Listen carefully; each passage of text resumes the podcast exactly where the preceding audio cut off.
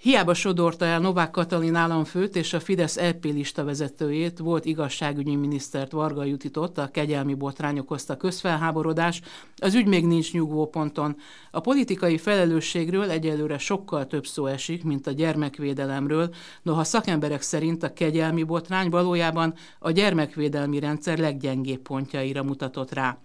A Szabad Európa vendége Herzog Mária szociológus, gyermekvédelmi szakember, akivel szándékunk szerint ezeket a gyenge pontokat vesszük sorra. Ormán Viktor napokig hallgatott, amikor kirobbant ez a botrány, és utána azt mondta, hogy egy alaptörvénymódosítást kezdeményez, a sorrendben a 14-et, aminek az a lényege, hogy aki gyermekbántalmazásért lett elítélve, az ne kaphasson kegyelmet. Megoldja ez a hazai gyermekvédelem problémáját? Nem, és nagyon sok jogász és gyerekvédelemmel járt a szakember elmondta, hogy ez egy súlyos tévedés, jogilag is tévedés egyébként, amihez nem akarnék hozzászólni. De ami a szakmai részét illeti, ott ugye, hogy úgy mondjam, sokkal nagyobb a baj és nagyon sok éve mondogatjuk, különösen amióta a kormány ezt a gyerekvédelmnek csúfolt jogszabályt bevezette, illetve elfogadta, hogy a pedofília az egy nagyon szűk mesdje, nagyon szűk terület egyébként, a szexuális bántalmazáson belül is, hiszen pontosan tudjuk, hogy a többsége azoknak, akik szexuális erőszakot követnek el, vagy visszaélést a gyerekeken, azok nem pedofilok. Lehetnek éretlen személyiségek, lehetnek elvetemültek, de pedofilnak csak azokat mondhatjuk, akikről, hiszen ez egy orvosi terminológia, az egészségügyi szakember ki tudná mondani biztonsággal, hogy ő a gyerekekhez és szinte kizárólag gyerekekhez, vagy nagyon fiatalokhoz vonzódik, és ennek a késztetésének nagyon nehezen, vagy egyáltalán nem tud ellenállni.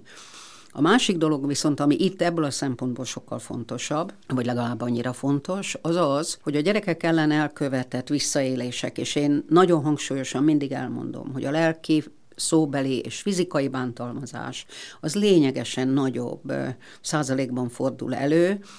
meg kell, hogy mondjam, hogy tulajdonképpen legitimnek tekintett módon nagyon sokszor, tehát nem ritka, hogy szakemberek, vagy magukat annak tekintő gyerekekkel foglalkozó felnőttek nem értik, hogy az ugyanolyan pusztítást végezhet egy gyerek lelkében, meg a hosszú távú életkilátásaiban, mint a szexuális visszaélés. A közvélemény figyelmét az mindig a szexuális visszaélés kelti csak fel, és ugye abban sincs Magyarországon konszenzus, hogy noha nagyon büszkék vagyunk arra, hogy 2005. január 1-től bekerült a gyerekvédelmi, az igazi gyerekvédelmi törvénybe, ugye mindig hangsúlyozunk a 97-es törvénybe a gyerekek védelméről, a testi fenyítés és megalázó bánásmód minden formájának a teljes tilalma, nem csak közintézményekben, mert ott már korábban is tilos volt, hanem a családban is, valójában ez nem ment át a köztudatba, és úgy is érzékeljük az azóta lefolytatott kutatásokból, legutóbb ugye az UNICEF csinált felmérést erről, már a Magyarország UNICEF, hogy a lakosságnak egy jelentős része nem tekinti valódi bántalmazásnak azt, hogyha egy gyereket fizikailag fenyítenek, azt meg végképp nem,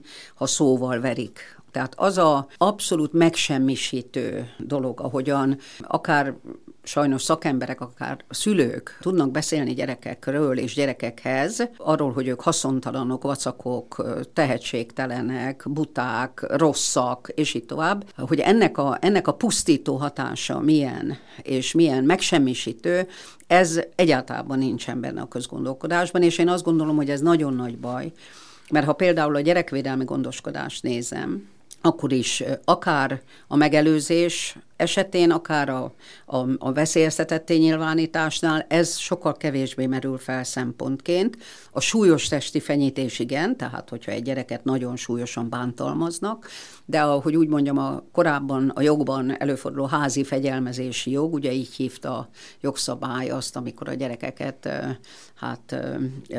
tulajdonképpen akceptált módon ütlegelték, vagy fenyítették, és a verbális abúzus az szinte egyáltalán nem jelenik meg. Na most ennek persze az is a következménye, hogy magában az ellátórendszerben élő gyerekek, tehát a szakellátás rendszerében, gyerekotthonban, nevelőszülőnél, nevelkedő gyerekeknél is arról semmiféle információnk nincs, leszámítva néhány botrányos, megint azt mondom, a kínzással, vagy amikor kirobban, hogy valakit nagyon súlyosan bántalmaztak. De nagyon gyakori, hogy amikor például nevelőszülői hálózatban élő gyerek, vagy nevelőszülői családban élő gyereknél valamiért kiemelik a gyereket a családból, akkor kiderül, hogy annak hosszú előzménye volt, hogy a gyereket fizikailag vagy szóval bántották, de az nem tűnt föl. Van egy olyan uniós ajánlás, hogy meg kell szüntetni ezeket a gyermekintézményeket, lehetőleg családi közegben kellene elhelyezni őket. Évtizedes lemaradásunk van ebből a szempontból talán. Hát ez egy nagyon komplex kérdés. Nem csak uniós ajánlás van, hanem az ENSZ gyermekjogi egyezmény és az ahhoz kapcsolódó valamennyi ajánlás, az nagyon erőteljesen a családi elhelyezés mellett foglal állást. És ez egy több évtizedes erőfeszítés, nem csak Európában, hanem Európán kívül is. És ha jól tudom, nem is csak a gyermekekre vonatkozik, hanem a fogyatékkal élőkre, Pontosan. idősekre is. A idősek, fogyatékkal élők mentális betegségben szenvedők. Most ez egy hosszú beszélgetés témája lehetne például, hogy a magyarországi közgondolkodásban, az idős gondozásban abszolút pártolt és támogatott, sőt, hát áhított, hogy sokkal több szociális otthon legyen, vagy idős otthon legyen, ami egyáltalán nem felel meg, nem csak a direktíváknak, hanem a józan észnek sem, mert ugyanúgy, mint a gyerekek esetében, az egyáltalán nem logikus, hogy egy gyereket kiemelek abból a környezetből, pláne egy idős ember esetében, aki évtizedek óta egy megadott közösségben élt, és ahelyett, hogy abban támogatnám, hogy a megmaradt képességeit minél inkább fönn tudja tartani, ehelyett elviszem, és hát nagyon sokszor nagyon méltatlan körülmények között tulajdonképpen egy ilyen elfekvő biztosítok, ha csak nem nagyon magas jövedelmű. A gyerekek esetében ennek azért van még nagyobb jelentősége, vagy másfajta nagy jelentősége, hogy így mondjam, nem becsülném alá se a fogyatékkal élők, se a mentális betegek, se az idősek ügyét, és szerintem arról nagyon kevés szó esik Magyarországon. De a gyerekek esetében ugye az a több évtizedes tapasztalat, hogy a gyerekotthonok személytelenítik az esetek egy jelentős részében. Ez nem azt jelenti, hogy nem voltak és nincsenek olyan szakemberek és olyan otthonok, ahol minden lehetséges módon megpróbálnak olyan fajta minőségi ellátást nyújtani, hogy a gyerekek ne sérüljenek tovább, de ez nem lehet indok arra, hogy föntartsunk egy rendszert. Ugye én őszinte elkötelezett híve vagyok János Korcsaknak, aki 1910-es évektől fantasztikus árvaházakat, illetve gyerekotthonokat működtetett Lengyelországban, és példáját adta annak jóval a gyerekjogi egyezmény és a gyerekjogok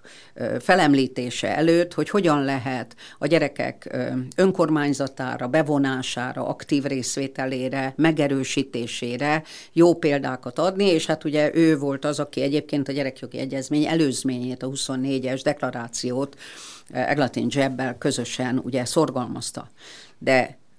sem ő, sem aztán a háború után akár a Gaudiopolis, a Sztélo Gábor féle intézet, ami szintén mintaszerű lehetne, de Makarenko is, akinek nem csak a pofonról kéne persze elhíresülni, hanem azokra a pedagógiai módszerekről, amiket kiválóan alkalmazott, ezek egyedi és speciális történelmi helyzetben megvalósított intézmények voltak, és a második világháború után, ezt el kell mondani, a legjobb szándék vezette azokat az embereket, akik úgy gondolták, hogy a nagyon rossz hírű nevelőszülői hálózat, ugye Magyarországon József Attila és Árvácska, ugye Móri Zsigmond okán elhíresült módon jogosan, ezzel szemben azt képviselték, hogy a gyerek otthonban ott egyfelől majd ugye szocialista embertípus lehet nevelni a nagyszerűen felkészített kiváló pedagógusokkal, másrészt, hogy úgy vélték, hogy transzparensebb, átláthatóbb a működés egy gyerek otthonban, mint ezekben a teljesen esetleges, és hát sajnos sokszor érdekvezérelt nevelőszülői családokban. A problémát az okozta, hogy ezek a gyerekotthonok nem tudtak olyan módon működni, ahogyan ezt a jó szándékú emberek elképzelték, aminek nagyon sokféle oka van, de a legfőbb oka az, hogy az egyénre irányuló figyelem a kötődés és a, a kapcsolat, az, e, a, a személyes kapcsolat ö, fontosságát, ezt nem tudták a legtöbb esetben biztosítani. Ugye ezek a kollégák három műszakban ö, dolgoznak, nagyon gyakori, hogy változnak a nevelők, a csoportok, ö, hát különösen korábban összeválogatása az ugye életkor és nem szerint ment, aminek az volt a következménye Magyarországon is évtizedekig, hogy a testvéreket adott esetben még a Foti gyerekvárosban is, noha egy terep, területen voltak, de külön épületben laktak a gyerekek, és az udvaron találkoztak. Tehát egy, pontosan az nem valósult meg, ami a gyerek fejlődési szükséglete szempontjából a legfontosabb volt. Noha Magyarországon, és ezért is van nosztalgia némileg, vagy ezért erősebb a hit abban, hogy ez jól működik, mondjuk a környező országokhoz képest, különösen mondjuk a bolgár vagy román rettenetes példákhoz képest, fizikai értelemben a gyerekek sokkal jobban ellátottak, egyébként jobban ellátottak voltak, mint ma, vagy az utóbbi évtizedben, hiszen ez nagyon sokat romlott. Na most, ami a törekvés lényege volt az az, hogy, és ez az, ami Magyarországon sajnos nem valósult meg annak ellenére, hogy a 97-es gyerekvédelmi törvénynek minden ö, szándéka erre irányult, hogy ne magáról a szakellátásról beszéljünk elsősorban, a már kiemelt gyerekekről, hanem arról beszéljünk, hogy miután a gyerekeknek, és ez elvileg a mai kormány politikájával is összhangban van, a családokban élés a legfontosabb, ezért tegyük lehetővé, hogy elég jók tudjanak funkcionálni ezek a családok ahhoz, hogy ne kelljen a gyerekeket kiemelni vagy beszélgetésünk idején került ki a, az oldalunkra egy cikk, amelyben megszólal a Bicskei Nevelő Otthon egy volt munkatársa. Uh-huh. És ő azt mondja, hogy amikor a szupervízióról kérdezik, hogy, hogy nem, hogy szupervízió nincs, de megfelelő mennyiségű szakember nincs, az már jó, hogyha két nevelő jut 10-12-15 gyerekre, akik teljesen különböző életkorban. Ez így van. Ami a nevelőszülői ellátást illeti, az egész világon az a cél volt és maradt, hogy a gyerekek családba kerüljenek. Az elsődleges cél az volna, hogyha a vérszerinti szülőkkel nem maradhatnak, akkor nézzünk körül a kiterjedt családba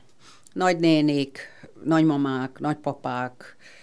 idősebb testvér, ahol el lehet a gyerekeket helyezni. Azt kell, hogy mondjam, hogy ma a világon minden tizedik gyerek ilyen kiterjedt családi gondoskodásba él. Ugye ezt az angol kinship kernek hívja, amit magyarra nagyon nehéz lefordítani,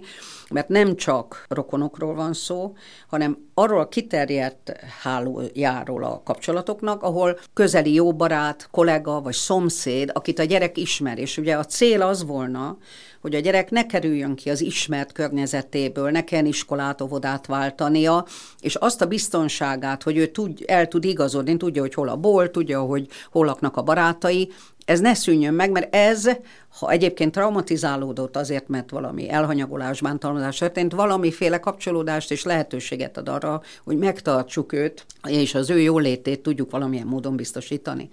Természetesen mindenhol probléma az a fejlett és a kevésbé fejlett világban, hogy ezek a kiterjedt családtagok milyen segítséget kapnak. Vannak országok, például mondanám, ahol most dolgoztam le, ugye tavaly sokat Montenegróban, hihetetlenül magas a támogatása anyagi és szakmai értelemben is ezeknek a rokoni és nevelőszülői ellátottóknak. Egyszerűen azért, mert fölismerték, hogy ez nagyon nehéz tevékenység, és ami nagyon fontos, hogy a a, általában, hogyha egy gyerek kikerül a vérszerinti családjából, illetve a szüleitől elkerül, akkor ezeknek a rokonoknak ugyanúgy szakmai és anyagi támogatása lehet szükségük, tehát kár volna ugye ezt az olcsósága miatt választani. Akkor kell választani, ha ez a gyerek legfőbb érdeke. Most, ami a nevelőszülőt illeti, ott ugye az a helyzet, hogyha nincs ilyen családi kötődés, lehetőség, mert nincs család, vagy nem vállalják, akkor ugye azt mondjuk, hogy a második legjobb választás az, hogy ő családba, de egy idegen családba kerüljön, és persze erre is nagyon komoly feltételek vannak, a, a, a törvény, már a magyar törvény is nagyon pontosan szabályozza, hogy ki lehet, milyen feltételekkel, milyen felkészítés és milyen támogatás mellett nevelőszülő. De ugye, mint általában Magyarországon sok esetben a jogszabályt nem tartják be. Na most azért azt látni kell, hogy a nevelőszülői hálózat, vagy a nevelőszülői tevékenység mindenhol a világon elég komoly krízisben van, különösen a fejlett országokban, hiszen azt el lehet képzelni, hogyha valaki arra vállalkozik, hogy a saját családjába idegen, nem oda nem a rokoni gyerekeket befogadjon, és ezt 365 nap, 24 órában naponta csinálja, hát ahogy mondani szokták, ez elég sok mézet kéne madzagra tenni, minden értelemben, hogy ez egy vonzó és teljesíthető feladat legyen. Amit ma elvárnak a nevelőszülőktől Magyarországon, az teljesíthetetlen. Azt várják el tőlük, hogy a nagyon változó színvonalú felkészítés után, hozzá kell tegyem, a 97-es törvény után Magyarországon egy országos képzési program került elfogadásra, ez a fix nevelőszülői program, ami egy dönté, úgy is hívtuk, döntés előkészítő, felkészítő volt, amiben egyfelől a nevelőszülő találkozott azokkal a feltételekkel, amiknek neki meg kell felelni, hogyha nevelőszülővé akar válni, és az a csoport, amiben részt vett, egy nevelőszülő tanácsadó és egy tapasztalt nevelőszülő vezetésével, a csoport és ez a két kollega megmérte, hogy ő alkalmas erre a feladatra, ezt követte egy családlátogatás, ahol megnézték, hogy a többi családtag, a környezet alkalmas-e, és azután helyezhettek ki oda gyereket. De természetesen ez nem azt jelentette, hogy ezzel lezárult ez a folyamat, hanem hát a törvény szerint, a gyakorlatban kevésbé, ezt rendszeres továbbképzéseknek kéne követni, attól függően, hogy milyen típusú problémák merülhetnek föl, és ami nagyon fontos, hogy, és Magyarországon nem történik meg, de ez a nemzetközi elvárás, hogy nagyon gondosan illesszük a családokat és a gyerekeket, magyarán minden elhelyezendő gyereknek próbáljuk megtalálni az ő személyiség állapotához leginkább illeszkedő, szükségleteihez illeszkedő nevelőcsaládot. Hát ennek ugye nincs esélye a Magyarországon, oda helyezik, ahol hely van, és elfogadják a gyereket. Még egy nagyon fontos peremfeltétel van, ez egyébként a gyerekotthonokra is igaz, meg a családokra, hogy totálisan hiányzik az az ellátórendszer, az a szolgáltatási háttér, ami azt szolgálná, hogy egyébként ezek a szülők, nevelőszülők, családtagok a gyerek szükségleteinek megfelelő segítséget tudjanak kérni és kapni a gyerek és a maguk számára. Itt ugye elsősorban arról van szó, hogy nagyon súlyos viselkedési problémák lehetnek, egészségügyi, tanulási nehézségek, legkülönfélébb konfliktusok. Na most, mert egyébként ugye azt várnánk mindenkitől, hogy mint a síva, ugye ezerféle kézzel tudjon mindenhez érteni, ami nem elvárható. Na most miután ezek a szolgáltatások például totálisan hiányoznak, és nem győzzük hangsúlyozni, hogy Magyarországon sajnálatos módon úgy alakult, hogy a nevelőszülőknek egy egyre növekvő része kistelepüléseken, rosszul ellátott kistelepüléseken él, tehát ha ő szent, akkor se tud megfelelni ezeknek az elvárásoknak, mert az óvodaiskola nem mindig barátságos, és ezzel tulajdonképpen még nagyon szerényen fogalmaztam. Egészségügyi ellátás megfelelő, pláne ami komplexebb problémákhoz kellene pszichológusi segítség nincsen, és miután a nevelőszülőket tulajdonképpen presszió éri, hogy bármit vállaljanak el, és több gyereket vállaljanak, mint amennyi egyébként beleférne a kapacitásaikba, ezért rájuk hárulnak ezek a, ezek a negatív visszajelzések, miközben egyszerűen azt gondolom, hogy a rendszer visszaél ezzel az ellátási rendszer. De sajnos azt kell, hogy mondjam, hogy a gyerekotthonokban és a lakásotthonokban ugyanez a helyzet. Tehát maga a rendszer teljesen diszfunkcionálisan működik. Mi lehet annak az oka, hogy megnőtt a családból kiemelt gyerekeknek a száma? Vajon minden kiemelés megfelelő vizsgálat után történik? Hát egyfelől nem nagyon nőtt meg, hanem ha megnézem 97-hez képest, akkor csökkent. Na most ebben ugye az, hogy csökkenés van, az csak egy relatív dolog, egyfelől csökkent a gyerekszám jelentősen, tehát az elmúlt közel 20 évben. Másodszorban pedig most az elmúlt három évben sajnos valóban megnőtt a beutalások száma, főleg a három év alattiak, illetve a tínédzserek, ez mindig is így van, hogy mindig ez a két legveszélyeztetettebb korcsoport. És emögött ugye az az ismert és sokszor felemlített tény van, amit egyébként az ombudsmani vizsgálatok is a mi kutatásaink mellett nagyon világosan jeleztek, hogy a gyerekeknek legalább egy harmada, ha nem több, kizárólag anyagi okokból kerül kiemelése, ami a törvény szerint tilos. Most másodszorban azonban legalább 60-70 százaléka azért kerül ki, mert ezek a nagyon súlyos anyagi és szociális nehézségek, ezek persze olyan következményekhez vezetnek, amik diszfunkciókat okoznak a családba, alkohol, erőszak, reménytelenség, depresszió, és így tovább. Na most ez ugye ugyanarra a dologra vezethető vissza, ha nincs szolgáltatás, az egészségügy, oktatás, szociális ellátás nem, az alapellátás szintjén nem tudja megadni mindazt, amire a családoknak szüksége van, akkor természetesen a gyerekek kiemelésre kerülnek. Arra a kérdésére, hogy hogyan emeljük ki ezeket a gyerekeket, két válaszom. Az egyik, hogy nem biztos, hogy azt emelik ki, akit ki kellene emelni. A másik, ami az én legnagyobb félelmem, és erről mindig próbálok számot adni, hogy legalább négyszer, ötször ennyi gyerek van, akit lehet, hogy ki kéne emelni, de azt se tudjuk, hogy neki ők bajban vannak, mert annyira nincs szakember a területen, hogy nem is látják vagy nincs módjukban ezt jelezni, és amitől nagyon félek, hogy miután a, az állami ellá, gondoskodás az egy nagyon drága ellátás, azt a pressziót is el tudom képzelni, hogy az volna a szándék, hogy ne is emeljék ki ezeket a gyerekeket, hiszen akkor valamiféle ellátást nyújtani kell nekik, és az biztosan drágább, mint az éró pénzköltés a jelenlegi helyzetben. Tulajdonképpen ez olyan, mint egy dominó elv, az elégtelen egészségügyi ellátás, az elégtelen oktatás, az elégtelen szociális háló, mind megmutatkozik ebben a bicskei történetben gyakorlatilag Abszolút. össze. Abszolút összezsúfolva. Ez viszont nagyon sok pénzt feltételez. Ez csak pénzt, vagy vagy szervezést is? Nem. Hát ugye nyilvánvalóan nincs Magyarországon biztos adat, csak, csak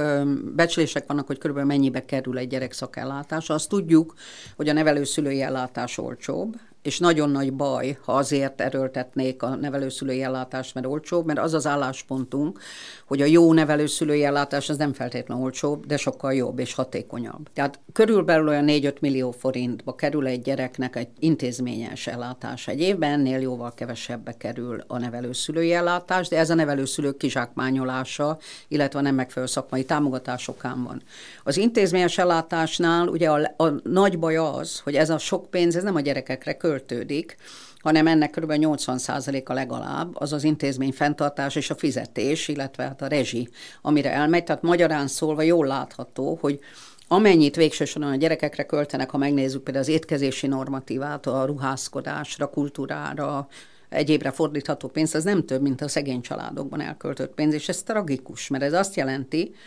hogy kiemelek egy gyereket a családból azért, mert lehetetlenek mondjuk a lakáskörülmények, nagyon rossz az egészségügyhez a hozzáállása, rossz a táplálkozása, és súlyosan traumatizált, behozom egy intézménybe, ahol rosszak a feltételek, vacak a kaja,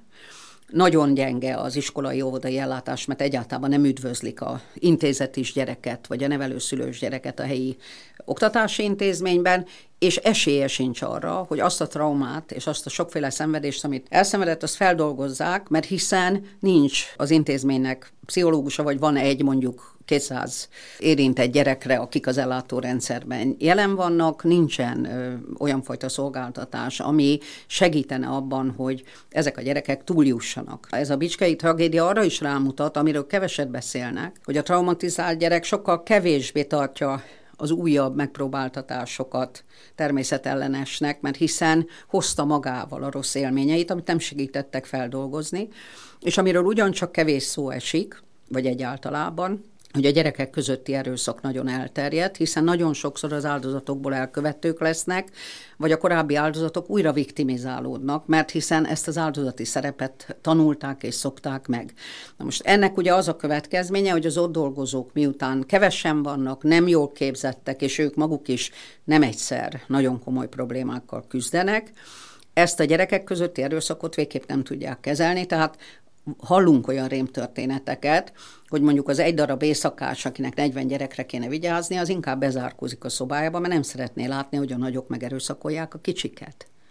Kulics Gábor volt a Szabad Európa vendége, ő is egy gyermekvédelmi szakember, és ő azt mondta, hogy olyan gyakoriak a jogsértések, hogy az eltompítja az érzékenységét azoknak, akiknek ezekre Pontosan. fel kellene hívni a figyelmet. Hát nem csak ez, hanem azt is gondolja, hogy reménytelen. Tehát az, aki ma a gyerekvédelemben munkát vállal, az vagy hős, vagy ő maga is valami olyan súlyos, akár egzisztenciális problémával küzd. Nem ritkán halljuk, hogy olyanok vállalnak állandó éjszakás műszakot, például akinek nincsen rendes lakhatási lehetősége. Most azt kérdezem, hogy ez mit várhatunk akkor. És én természetesen nem szeretném rátolni a felelősséget azokra, akik ezekben a nagyon nehéz helyzetekben kényszer megoldásokhoz fordulnak ők maguk is, de a fenntartókhoz, a döntéshozókhoz viszont nagyon is fordulnék, ki felelős ezekért, ki számon kérhető ezek. Én úgy látom, hogy ebben a rendszerben senki nem számon kérhető, és azért szeretném egy dologra felhívni a figyelmet. Zajlik most már lassan két hete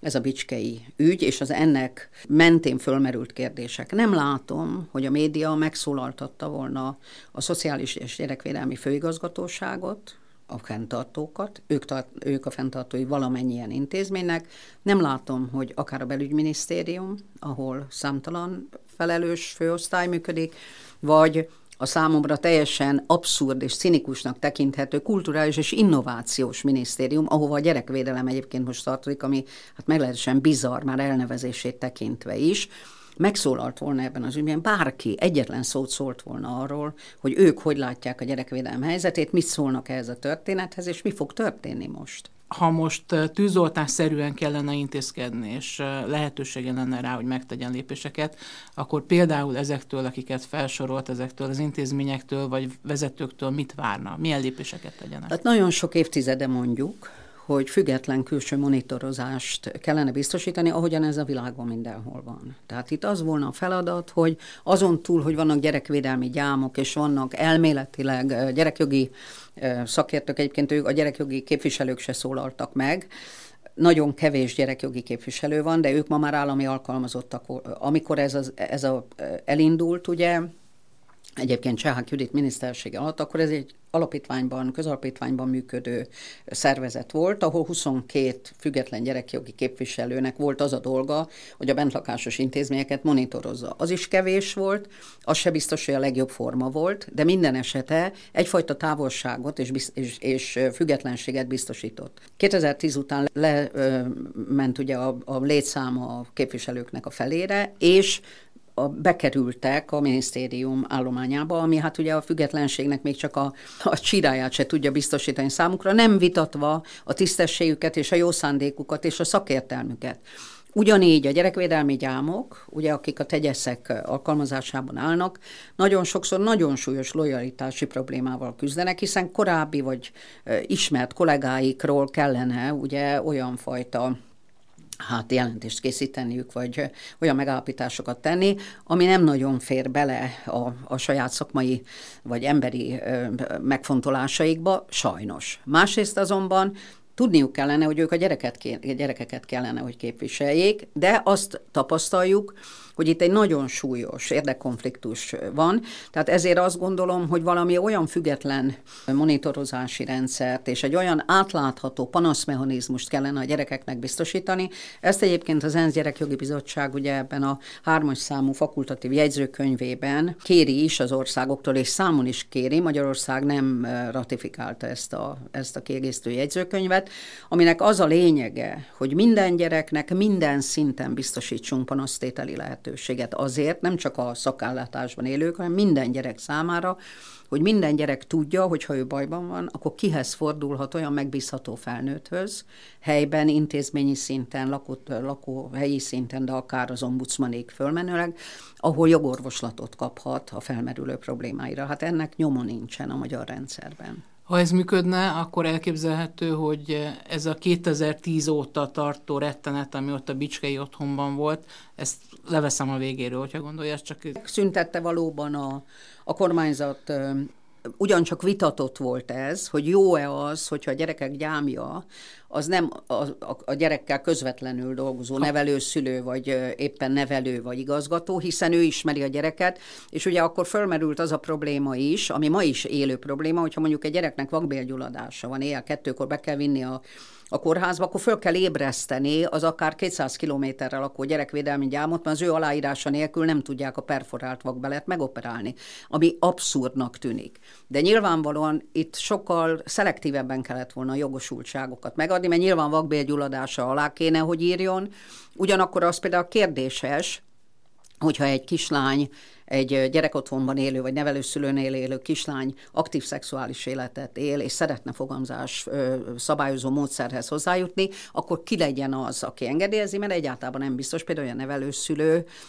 szeretné, vagy hozzá tud ez járulni, akkor legyen egy olyan külső támogatója ennek a gyereknek, egy szociális munkás, akivel ezt végig lehet beszélni, és meg lehet, és hát ugye vég nélkül tudnánk sorolni. De ugye a kérdésére a válaszom az az, hogy az alapproblémát nem szünteti meg az. Hát ez, azért ez egy nagy, nehezen mozgó nagy hajó, ez a gyerekvédelem. Tehát ha én ma bevezetném a, a független monitort, akkor ahhoz azért nagyon sok idő kéne, hogy a gyerekek erről tudomást szerezzenek, a szakemberek értsék, és ne félelem és ellenállás legyen, hanem valóban azt tudjuk képviselni, hogy mindannyian együtt a gyerekeket képviseljük, és nem ellenük van. Ha megnézi a Gödi fogyatékos otthon szomorú történetét,